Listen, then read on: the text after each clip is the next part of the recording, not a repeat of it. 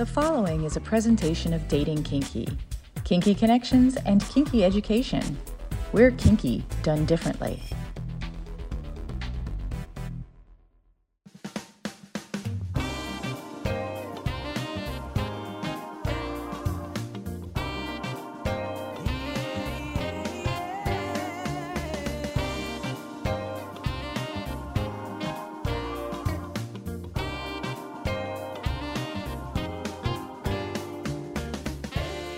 This is What Women and Other Wonderful Humans Want, a frank and fun discussion about the way people approach each other for romance, relationships, friendships, or other partnerships that make us happy, as well as an intimate discussion about how to connect with our own authentic self, with questions asked by a guy.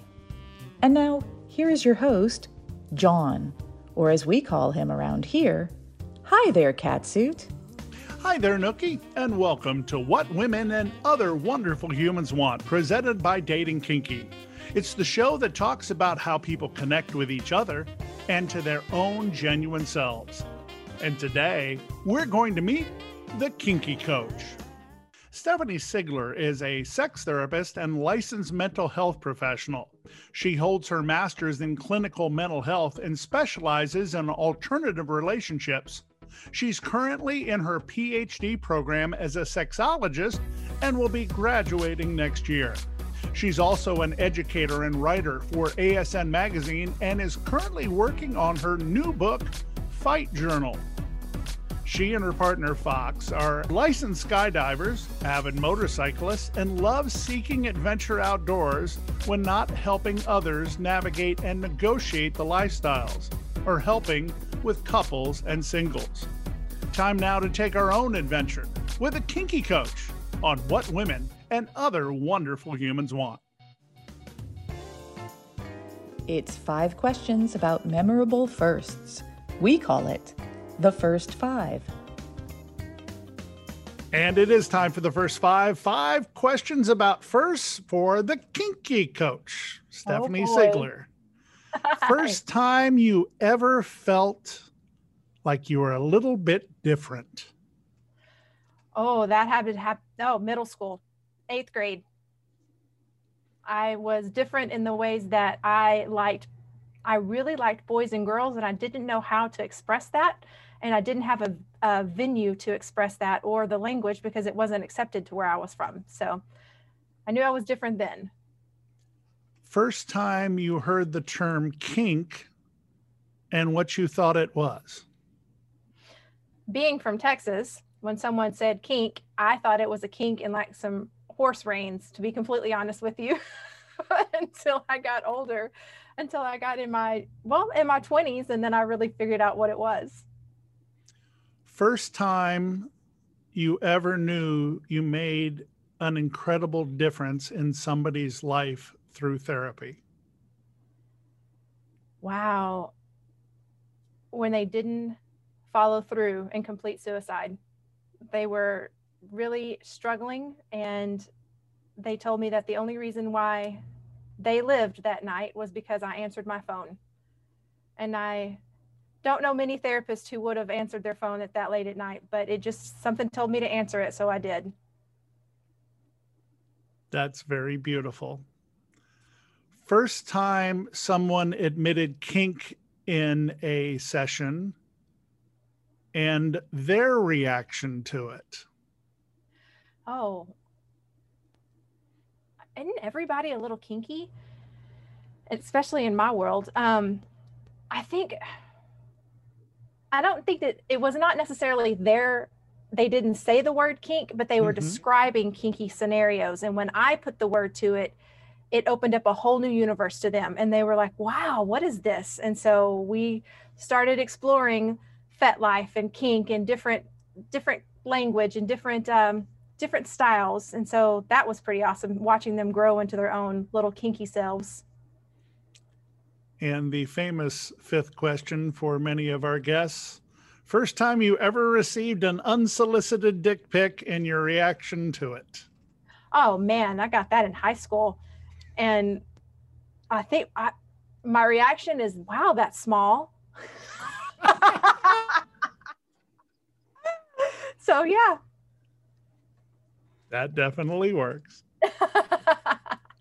Are you liking what you're hearing? Check out the Total Archives wherever you find your podcasts. And please remember to subscribe so you don't miss a minute. And while you're there, help John out by giving him a rating and review. We really appreciate your feedback. Hello, I'm Jessie Sage from Peep Show Media. Peep Show Media is a multimedia magazine bringing news and stories from the sex industry. Be sure to check out our website at peep show media dot com for essays, porn reviews, events, interviews, news stories, and more. Also, make sure to listen to our podcast, The Peep Show Podcast, anywhere you get podcasts. And for a bit more of a personal glance into my life, make sure to check out my January fifteenth interview on What Women and Other Wonderful Humans Want. It is simply the most powerful episode we've ever done. When when I had the death of the ego and I really, well, I walked away from what a, being a kink educator or a dominatrix means to my ego, or what being a singer Um, or someone who booked educators or cover bands for so many years. What does that say about me? That's just things I've done. It's not who I am, you know, and the important thing is that we help others and that we be of service. So if someone's listening to this show and they're feeling maybe badly about a job they have or a direction they've taken, there's no mistakes. The artist formerly known as Hutsey Hahn, Hutsey Brook, June eighth, on What Women and Other Wonderful Humans Want. Welcome back to What Women and Other Wonderful Humans Want, presented by Dating Kinky. Here again is our host, John, or as we know him, Hi There, Catsuit. Stephanie Sigler is the Kinky Koach. And what is a Kinky Koach? A Kinky Koach. Well, I am a sex therapist. I'm licensed in the state of Texas, but in order for me to be able to work with people outside of the state of Texas, we have the Kinky Koach business. And the Kinky Koach allows us to work with anybody who is in an alternative relationship, who is kinky, who just is, my term is just anybody who's not vanilla. And we work with them all. We help you navigate the lifestyle. We help you figure out your sexuality, overcome your own um, inner lies that we tell ourselves, our inner biases, and help us just navigate this world and let you live authentically. What is the number one misconception people have about themselves when it comes to wanting therapy as far as kink is concerned? They're all alone, that there's no one else in the world like them, and they're struggling. And so they don't ever, it's so funny when people will come in, they'll tell you just a little bit, it's like the tip of the iceberg, and by the end of it, we were just digging away at that ice, and finally it'll all come out. And I'm, I'm like, oh, that's it? That really, that, okay. And they're like, wow, you've heard worse or you've heard different. And I'm like, you're normal. This is, this is not abnormal. You are just experiencing something that's fun for you. There's no shame in that. And so having them just accept themselves and understand that they are normal is just the huge, it's a huge relief for them. So what is a definition of normal? There's not one. Normal is whatever you are. There's no definition of normal. Everybody's mm-hmm. normal in their own way. So people come in and they want to, they, their brains want to connect, and they want to connect with what they see in society and connect it to what they're doing. And when there's not that connection, it's, it's hard for them to understand that it's okay. Whatever you like is okay. We can navigate through it. My concerns is that you're navigating through it safely, and that you're being smart and you're not putting yourself in situations that's going to get you hurt. What is the most interesting scenario you have heard with somebody coming in and saying, I'm not exactly sure what's going on here, but I know that something different is going on and something turns me on? Why is that? Let's see. Well, there's all sorts of fetishes. Um, for some reason, I don't know why, a foot fetish keeps coming to mind, so I'm just going to play with that. Uh, people who come in and they're attracted to feet and they don't understand why. Why does a foot turn me on? And that is, a fetish is something that's inbred, or not inbred, wow, that's a terrible word to say, is, is born into you when you first have your sexual experience. So a foot could have been involved in something that turned you on, I guess. Okay, I'm going to go with one, ants. So um, there is a a client who can only, he really enjoys being bitten by ants. And mm-hmm. so it turns him on for ants to crawl on him and bite him. And that's how he ejaculates. But that goes back to, he had his first erection, and while he was, you know, fumbling around, fell on an ant pile, and that became his erotic fetish. I totally understand that. Although in Texas, ants are really nasty. Yes. And I would yes. not want to fall into an ant pile in that particular case. But the reason, Stephanie, I, I know it makes sense is because you and I have discussed this. That's pretty much what happened to me, not the ant part, the uh, being aroused for the first time for a reason that you don't know. How traumatizing can that be to a person when you just don't know that this is what a fetish is until you actually find out what it is? I don't know if it's traumatizing to them in that moment. What's traumatizing is the way people react to it. Mm-hmm. And when you tell somebody, oh, well, you know, I, I get turned on by ants biting me, and their immediate reaction is, what the hell's wrong with you?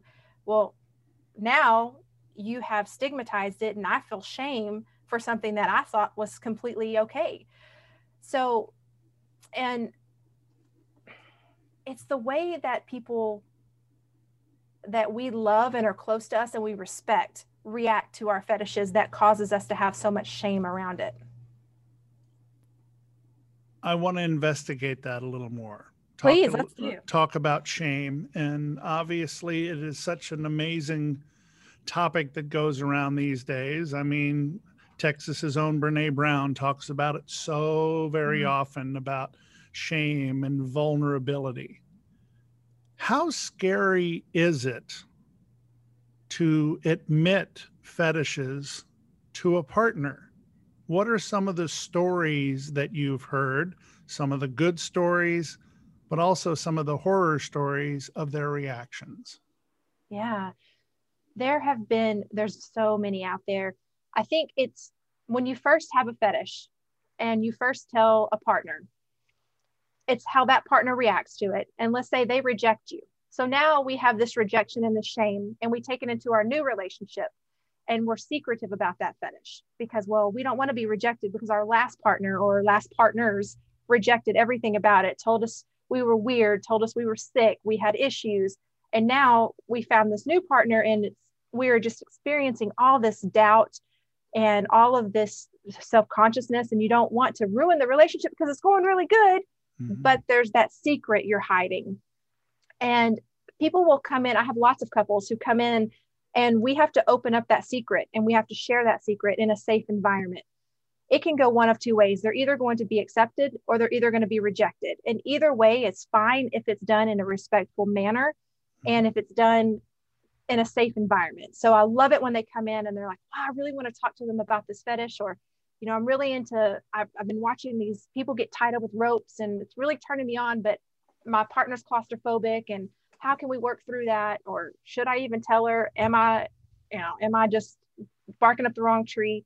So it just really has to, as a professional and as a person coming to counseling, it's a dance. We have to find that perfect dance to make everybody in the room comfortable and make everybody in the room feel safe in order for us to open up and be accepting. So when you talk about that particular dance and you get to the point where the unknowing member of the couple says, stop the music. Mm-hmm. I can't deal with this. What's the next step? Because I'm guessing it's not trying to convince them that they're wrong, but trying to open up their eyes to see something different. I want to know what about it is making them stop, and what about what about that activity or what about that fetish is making them have reservations. And I kind of call it the ick factor. What is that ick? You know, that, oh God, what's causing you to do that? And sometimes it's deeply rooted trauma. Sometimes it's just society, the way they were raised. Sometimes they don't even think that that's possible. They, they can't wrap their head around it. And so it takes a little time for them to digest and realize that it's okay. Fetishes are normal, and whatever we have, we can work around it. So the partner may not be into, I'm just going to continue with rope play. They may not be into rope play. That's fine. But there may be some elements that turn them on. And so we can't go full on hanging somebody from a tree in those beautiful rope designs, but we can do a little bit of rope play with the partner and they get satisfied by that. So we're finding a happy alternative for both of them. Has there ever been a client that has come to you and wants to be accepted uh, or wants to be accepting towards a fetish, can't quite get there, but you've been able to explain the psychology about it to the point where they may have gotten it? And I'm going to frame it in the reference of, I didn't understand heavy masochism until somebody explained it to me. Mm-hmm. And it went from being what I saw as abuse to being something that a person desires, needs, and wants. That is the beauty of what I get to do when it comes to the education aspect of it. I know it's like beating a, a dead horse, but just being open and not giving that ick factor myself. So when they tell me that and the partner's in there, I'm like, I, I don't, how can you sit here and listen to this? Or how can you even think that this is okay? Well, let's, let's, let's re-examine why they're into this. And we do some different work about, we go deep, we go, where does it come from? Where does it start? And then on the partner side, where does your ick factor come from? And through that process, with each of them listening to each other and getting a deeper understanding of what's going on in their heads, hopefully, this is if I'm doing everything correctly and they're doing their work, hopefully they come to a mutual understanding that it's it's okay, as long as we're being safe about it. And nobody is being put in a situation that they're not comfortable in, period. Consent is always there. And so, yes, there are many times that once you get that education factor and they figure out where it stems from and that it's not something that's the, you know, my goodness, pedophilia is, that's what, you know, mm-hmm. Is he a pedophile? Is she a pedophile? Once they realize that it has nothing to do with any of that, it's just something that they crave and desire sexually, then they begin to open up to it a little bit more. Fifty Shades may have been the thing that put kink on the map. It's also the thing that created probably more misconceptions than anything else. And you brought up the word consent. Yes. And I'm sure, especially since I say always remember consent at the every, at the end yeah. of every single one of these episodes, consent is so important. But I'm guessing it's not something that is easily defined by the partners that don't understand. What do you mean he's asking for permission? Or what do you mean I need permission? This mm-hmm. is my partner. I should be able to do whatever I want to with them or not do whatever I want to with them. I would just think that consent would be a really difficult term for the non-understanding partners to not only understand, but believe. Oh, absolutely. That's one of the things I love about alternative relationships. And I try to bring that into my vanilla relationships when I'm working with vanilla couples, is their communication and their openness to consent. Just because I'm married doesn't mean that my husband has free reign and right to my vagina whenever he wants it. Just because I'm, you know, in this committed relationship doesn't mean that I have to give you sex whenever you come in and say, drop your underwear. It's that type of thing. I can say no, but there's a whole mindset of, and a whole generation of people that feel like they are unable to say no. And they're unable to say, well, can we consent? Can we do this instead? They just feel like they're in that relationship, so they're bound to do it. And the consent, you can say no mid-swing. You can say no in the middle of anything, before, after, during, it doesn't matter. You have that right to say no. And people are blown away by that. It is an interesting concept, especially if you haven't been following it for so long. And mm-hmm. there are some people back in the old school who go, consent, I don't need that. You know, we've been doing it this way since we had snowshoes going uphill both ways. And yes. And that's which I can now physically say that I know that that is possible, because Texas just froze over a couple of weeks ago, and damn it, there was snow, there was ice, snow, everything everywhere. It was terrible. So yeah, I know what my grandparents were talking about then. You have the absolute beauty of being able to work with your husband in this therapy business and in this kinky coaching business. Mm-hmm. Are there times when you will sit together and talk to people to give them an example of it absolutely can work? We do. Now, he is a coach. Um, he's not a therapist. And so I will bring him in to couples. And when the dynamic is, there's just one of them is just not getting it. One of them can't see the big picture, or they just, some, there's a disconnect somewhere in there. And so I'll bring him in, and what we do is kind of model the behavior, and we model the, the conversation and what it would look like if it was working in a functioning, healthy relationship. Now, there are times that people still don't get it, and that's fine. And there are times that people walk away going, wow, I never thought about a relationship. Our dynamics could be that way. People are so fixated on this is the way it has to be because this is the way it's been for so many years. And they don't see past your relationship is your relationship. You can, it can look any way you want it to look. There's no, there's no limitations as long as you are happy and safe and it's consensual. Are we hitting a renaissance period at this point where what kinky people do, I almost said what we do, but what kinky people, what people who are in polyamorous relationships, non-traditional relationships, are we hitting a renaissance to the point where it's starting to become acceptable and there is a light at the end of the tunnel? Or is it always going to be a series of fits and starts? I hope we're coming to that.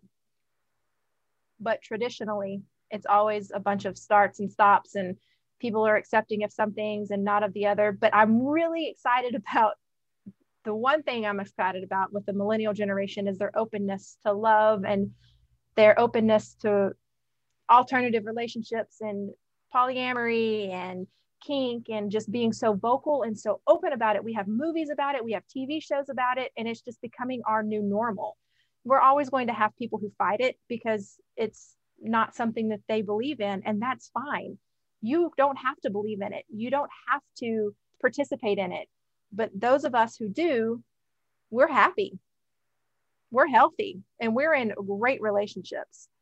And our children are coming, they're, they're, they're being raised to be humans that are contributing to society and wonderful people too. So it's not, we're not damaging the next generation. We're not damaging the society. We're not damaging the world. We're actually making it a happier place. I know that in COVID, it's difficult to get people together, but when you can, you do some amazing things like retreats to mm-hmm. bring people together. Tell me what one of those looks like. Sure. I love to do reconnection retreats. One of the things that we, and I, I keep saying we, one of the things that people in alternative relationships often fall victim to is not reconnecting with their partner, their primary partner. Now, if you're in a polycule, you may not have a primary partner and there may not be any hierarchy, and that's fine.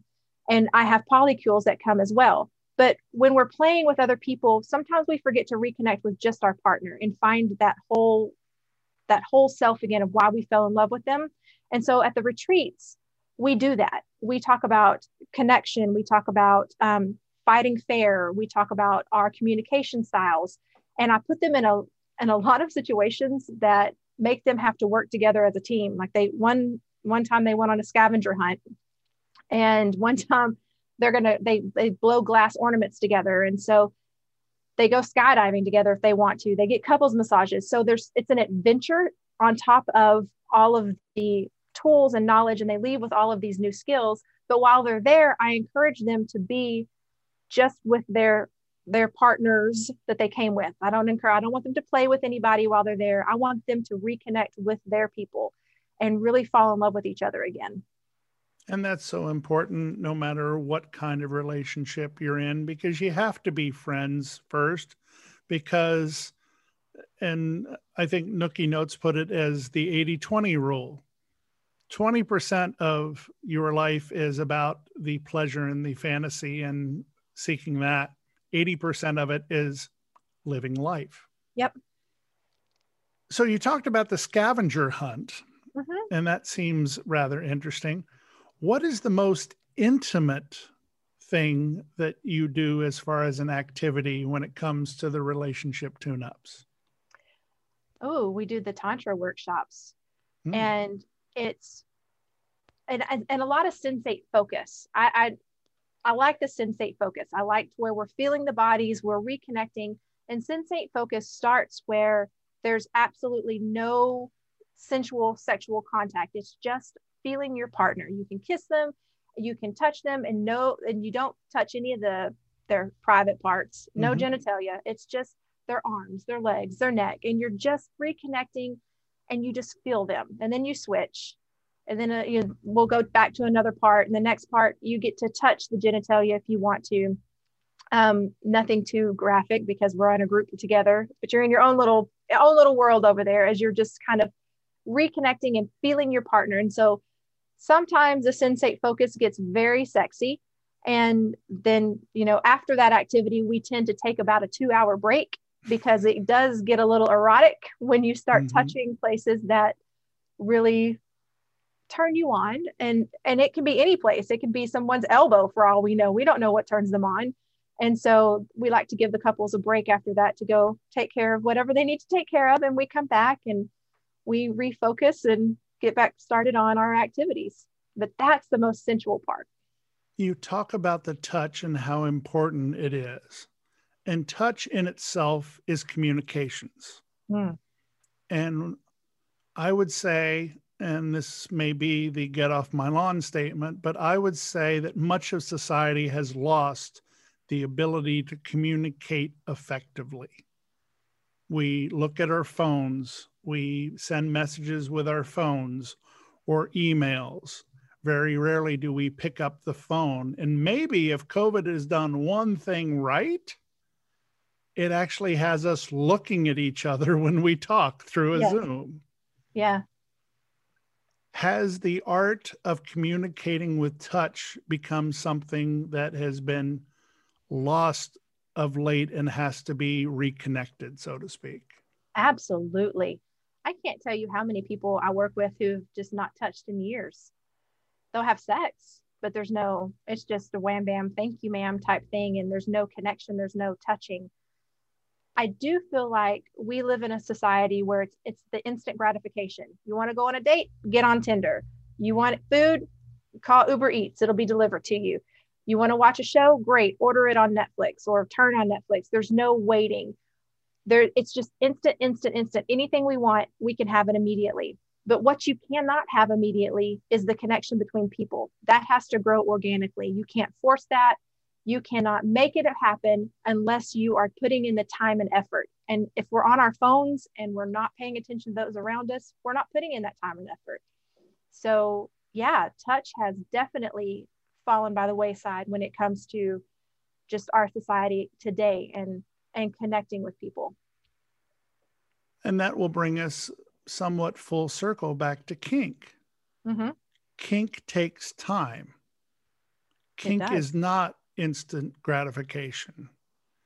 Kink takes the exploration of people's bodies, even if it's impact. It's the different places that the impact hits. When it's sensual, it's the different touching. And that all brings the mind to a central place. So the obvious question is, can kink help vanilla couples? Yes, with a capital Y. Yes, yes, yes, yes, yes. It can help so much. And the reason why it can help is because, well, who doesn't want to add a little bit of more, more spice to their vanilla world? Everybody needs to spice it up a little. And we're not, I'm not asking you to go to a dungeon or to a munch or to do any of that. I'm just asking you to maybe add some little, little spanking, get a little crop and just kind of play with the sensations, maybe get some um, candles and play with the candle wax, which candle wax that's made for this. Please don't just grab your, your candles off of your shelf and start pouring them on each other. That will hurt. But candles that are made for wax playing. And there's different things that you can do. Ice. Um, for the record, I just feel like I need to say this. Please do not put pop rocks in your vagina. That is not something that I just need to go ahead and say that. Pop rocks do not go in your vagina, people. Okay. But ice can and sensational things can definitely heighten your vanilla sex. A different position, all of that. I have to write down pop rocks do not go in your vagina. Noted. Yeah. I take it you've heard of this. I have heard of this, and it causes some discomfort. Um, it causes your natural chemistry of your vagina to imbalance, and you're going to have some discomfort and possibly some lingering effects that might require some medication if you're not careful. If I do a promo for this episode, it will be called Pop Rocks Do Not Go in Your Vagina. Yes, I love it. Temperature play is fun with the heat and the cold, especially. And I don't know where I'm going with that. So again, curveball, outside, ball two. No.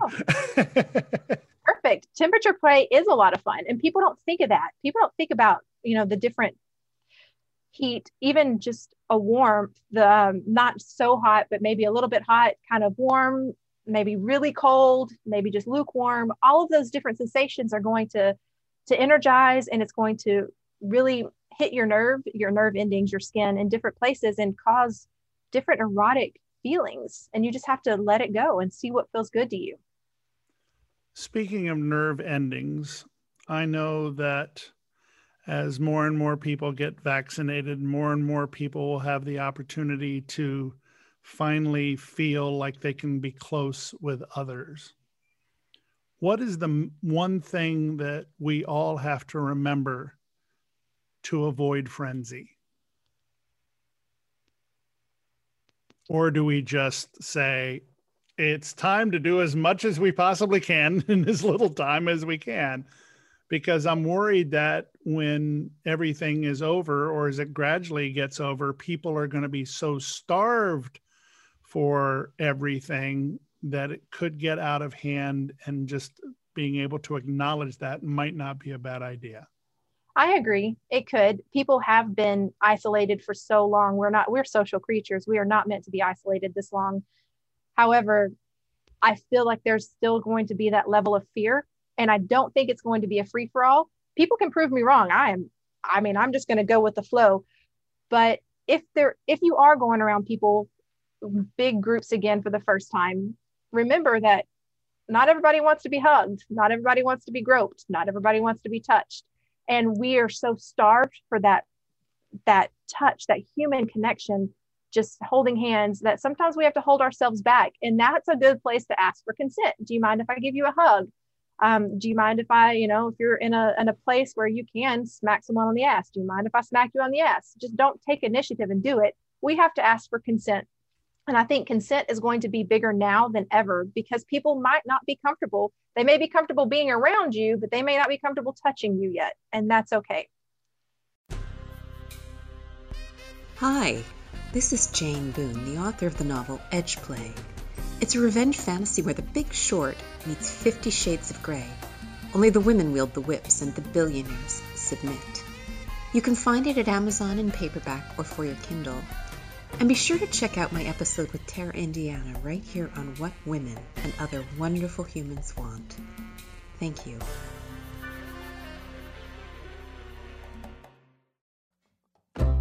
Realizing that you're polyamorous can be a wonderful insight. The Polyamory Dating Guide is a book about finding other people who share your view of polyamory and want to share it with you.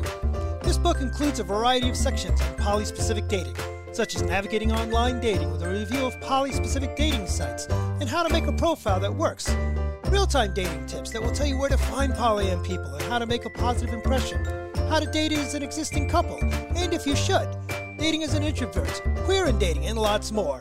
Get your copy at polyamory dating guide dot com. Do you want to leave us a comment, thought, or have something to contribute to the show? You can now call or text us at the three W hotline at five one three, seven eight eight, two five two seven. That's five one three, seven eight eight, two five two seven. Or drop us an email at john, J O N, at dating kinky dot com. That's John, J O N, at dating kinky dot com. We can't wait to hear from you. Stephanie Sigler is the Kinky Koach and actually writes for A S N Magazine on a very regular basis. And tell us about what it's like to write for that phenomenal magazine, which I've had a chance to be a part of as well. Yes, I absolutely love it. I do a monthly column in there. Um, the March issue just came out and it's all about anal play.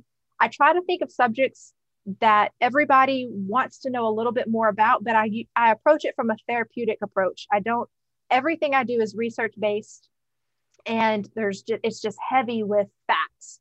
So it's not, there are some opinions thrown in, let's just face it, come on, it's me. But I try to keep it as research-based as possible and expand your mind in a way that maybe you haven't expanded before and let, make you think about things in a different way and try to turn you on all at the same time. It's very complicated. A S N is a lifestyle magazine. And when you say lifestyle, it seems to go towards a swinging lifestyle. And we have had Coraline Jewell on the program uh, recently talking about swinging lifestyles. You and your hubby seem comfortable being in those areas. What brought you to that, if I may ask? Sure. Um, what brought me into it fully and made me fully understand what it was, was, was him. He's the one who, he's been in it for years. He's, that's been his lifestyle forever. Previously, I had been sleeping with couples. I didn't know what a unicorn was. I didn't have any of the foundational knowledge, the language. I just knew what I was doing and I knew that I liked it. It was fun. And so when he came along, he really talked to me a little bit more about it. Then I fell in love with it and I, be, I just started researching it completely into alternative relationships, getting all the knowledge that I could and decided that that was what I wanted to specialize in as well as live the life of. So what is the key to staying together when there's so many different possibilities? And I'm guessing it just surrounds love, but what is the extra work that it takes? Because I'm guessing there's extra work involved. Absolutely. So much extra work. The way that, okay, I'm just going to say the way that he explained it to me best is I get to see behind the curtain and I get to see the real person. I get to go to bed with that real person. I struggle with that real person. We cry together. We laugh together. We do life together.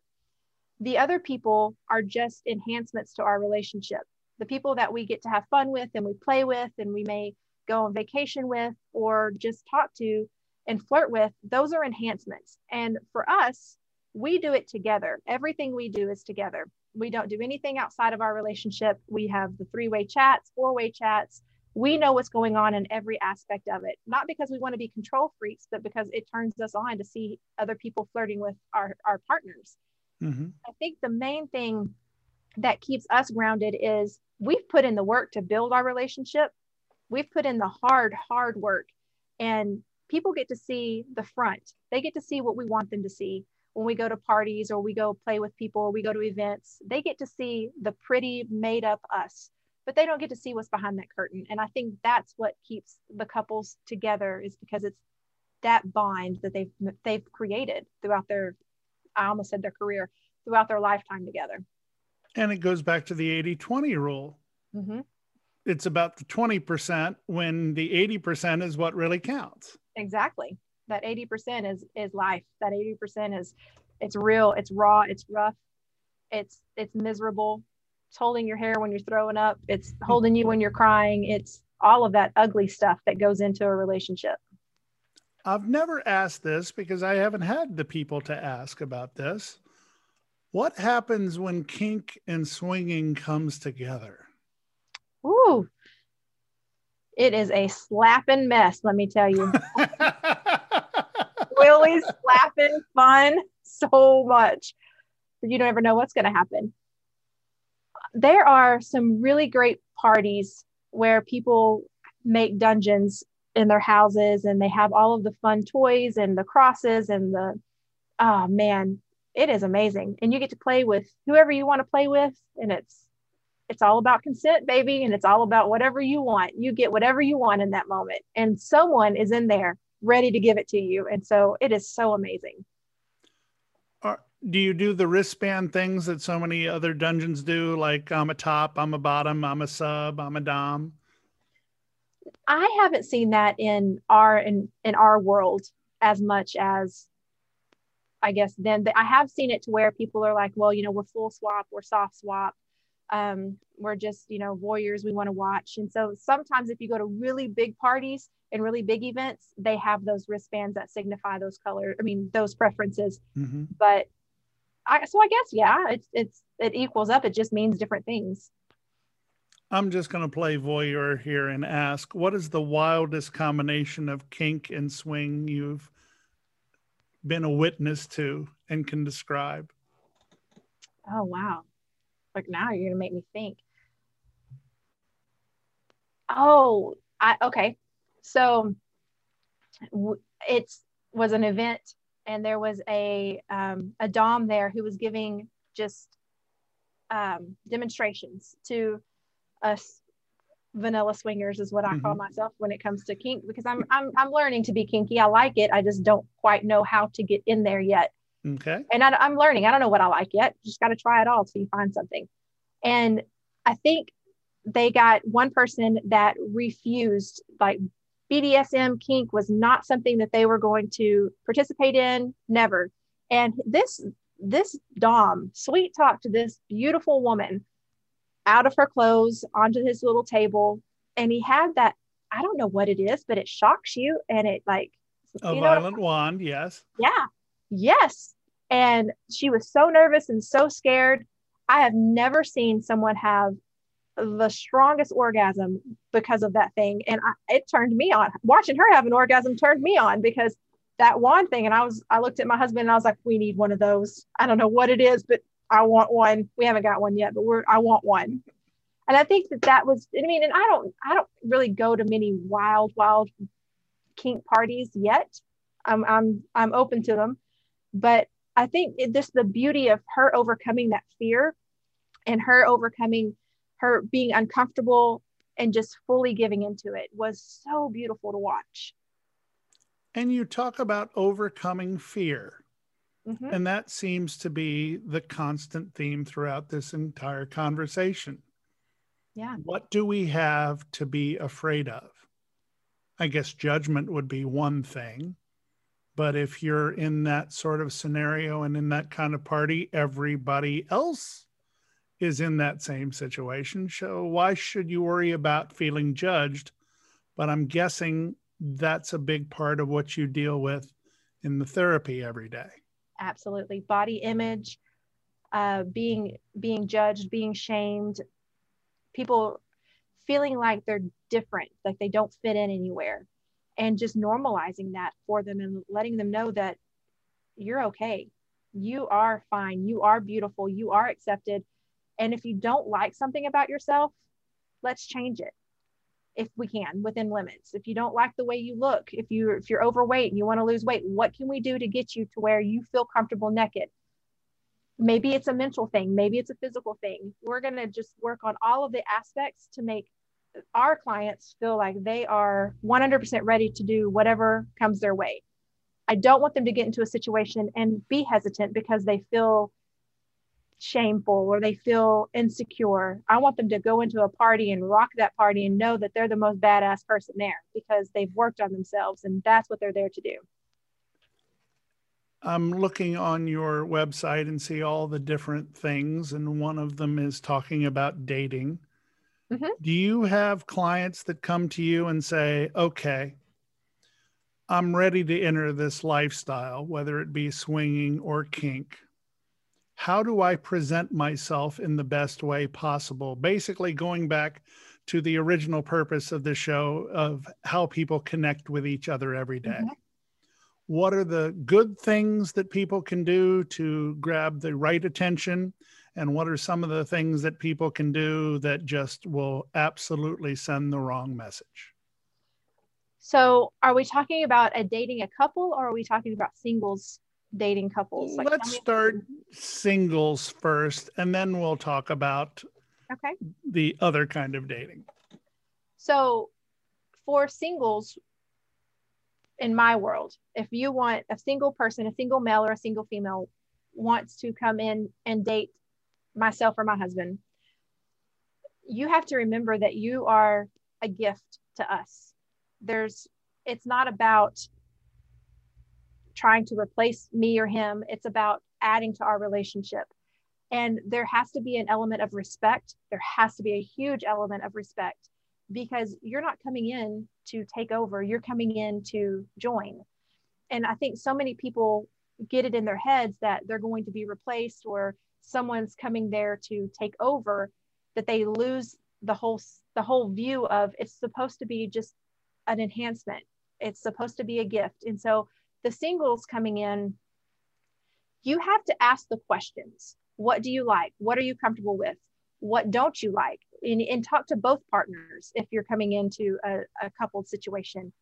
What am I allowed to do? What am I not allowed to do? And those conversations can be very uncomfortable, and that's okay. Because as soon as you get those uncomfortable conversations out of the way, then we can start playing, and then we can start having all the fun we want to have within our boundaries and within our limits.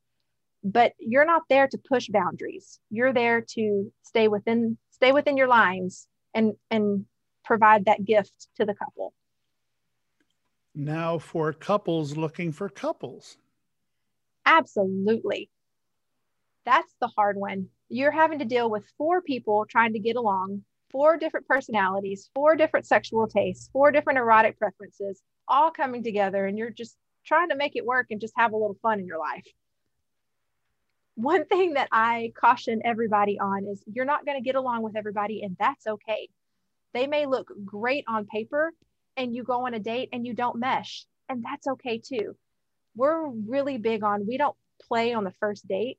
We like to get to know you. We like to, why are you here? What are your interests? What do you do for a living? You know, just get to know you as a person and understand that your relationship is very important to you, but it's also important to us because we want to enhance your relationship, not take away from it. I think so many people get caught up in the fact that, well, I'm attracted to the man, but, you know, my husband doesn't like the wife, so he's going to take one for the team. No, we don't take one for the team ever. Guys, we are in this together. If one partner says no, then it's a no. And that's another huge thing we have to overcome is, or what we work through is one partner said, no, I'm not, I don't want that. And then the other partner's butt hurt. And we have to, you know, what, what are you hurt about? What made you feel rejected? Da, da, da, da, da. And all of that hard work goes into, and it could just boil down to, well, their breath stunk. I don't know. Mm. And, you know, it's just so many complicating factors that go into this. And if you are rejected, meaning a couple doesn't want to sleep with you, that's okay too. There are thousands upon thousands upon thousands of couples out there that will be exactly what you're looking for and give you exactly what you want. You do not have to settle. And I think that that's a huge factor, that people feel like they have to just jump in the bed with whomever, and you don't. You have a choice in this. My comic side goes to out. the I T version of what Tinder for swingers would be like. And would you have to do two swipes right? Or if it, it's one swipe left, one swipe. No, that doesn't work. Yeah. We have lots of websites for, for swingers and for couples. Double Date Nation is a good one. Mm-hmm. Um, and it's just, you know, there's the Cassidy's, or there is Cassidy, I shouldn't say the Cassidy's. Um, there's all kinds of fun things, and you get to do it as a couple. You get to, to search for what you both want. I think that's great. And I, I was just imagining just the fun of trying yeah. to figure out how to navigate through it. Being a single person who has not even thought of experiencing that. And I don't think I'm going to be involved in a couple situation anytime soon. So I'm just going never to live never. vicariously through you all. Never say never. You might be the gift that one couple is looking for. You never know. Interesting. Mm-hmm. So, Stephanie, I want to give you the floor and allow you to give your best elevator speech and tell us all the different places we can connect with you and all the other things that I might have left out. Sure.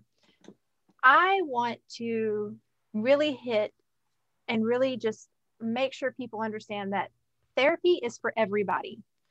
There is a therapist out there that will match with you perfectly. If you're kinky, if you are into... oh man, you just name it. There's a therapist out there for you. So if you don't connect with a, with one therapist, don't give up. Your mental health is important and your sexual health is important. For us, our sexual and mental health kind of mesh, and it's very important that we are all in this to help each other and build each other up. So that's the very first thing I want to start off with by saying is therapy's for everybody. And, you know, we have the coaching side, which is amazing as well. And like I said, it's just A, a, a condensed version of the therapy. Some people get pushed over to therapy because we have to deal with the deep issues, but you need help navigating this. You can't jump in this and expect to be successful in it. This is a, is a world that you've never heard of before. Some things are just too new for you, and that's okay, but don't be afraid of trying new things. Absolutely. one hundred percent off the top. Don't be afraid to try new things. You can reach us. Uh, we're Kinky Koach, Koach with a K, kinky koach dot com. We have um, on all the social media platforms, Twitter, Instagram, Facebook. Uh, we have a website that you can reach out to us directly. Man, we're on the dating websites. You name it, you can probably find us. A S N Magazine, A S N Lifestyle Magazine, we're in there. You can actually ask me questions. If you want to become, if you want to ask a question anonymously, you can ask a question and I'll uh, answer it, and it goes in the magazine, but it's all anonymous. So there's really no need for you to sit there wondering what if. You got, you have the resources. I mean, and if it is not me, it's somebody else. I have lots of people I can refer to, refer you to if, if we don't match, but just know that you're not in this alone. And that's an amazing thing to be able to know. Stephanie, it has been an absolute joy having you on the program. I really enjoyed being on your show, and I hope that being on mine was just as much fun. Yes, I do enjoy you, and I hope that we can do this again. Absolutely. And remember, pop rocks do not go in your vagina. I think that falls under the category of things I haven't heard before for two hundred, Alex, if we were playing Kinky Jeopardy. And we've got two more shows coming up this week, starting on Wednesday with a rock and roll babe, Jamie Jett. And then on Friday, Kaska Akashova, both mainstream stars and both putting us in a world we haven't talked about yet. Two great discussions, two great women, coming up later this week. And next Tuesday, the one and only Rain de Grey. So looking forward to that one. I'm John, aka Hi There Catsuit, thanking you for being with us. I hope I've earned the privilege of your time, and I remind you to always remember consent and to love each other always. What Women and Other Wonderful Humans Want connects with you. To support the show, visit patreon.com slash What Women Want Podcast.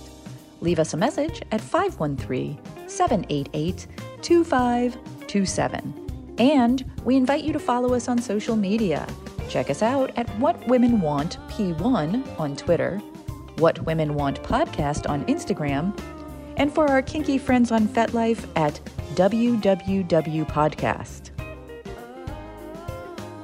This has been a presentation of Dating Kinky. We're kinky done differently.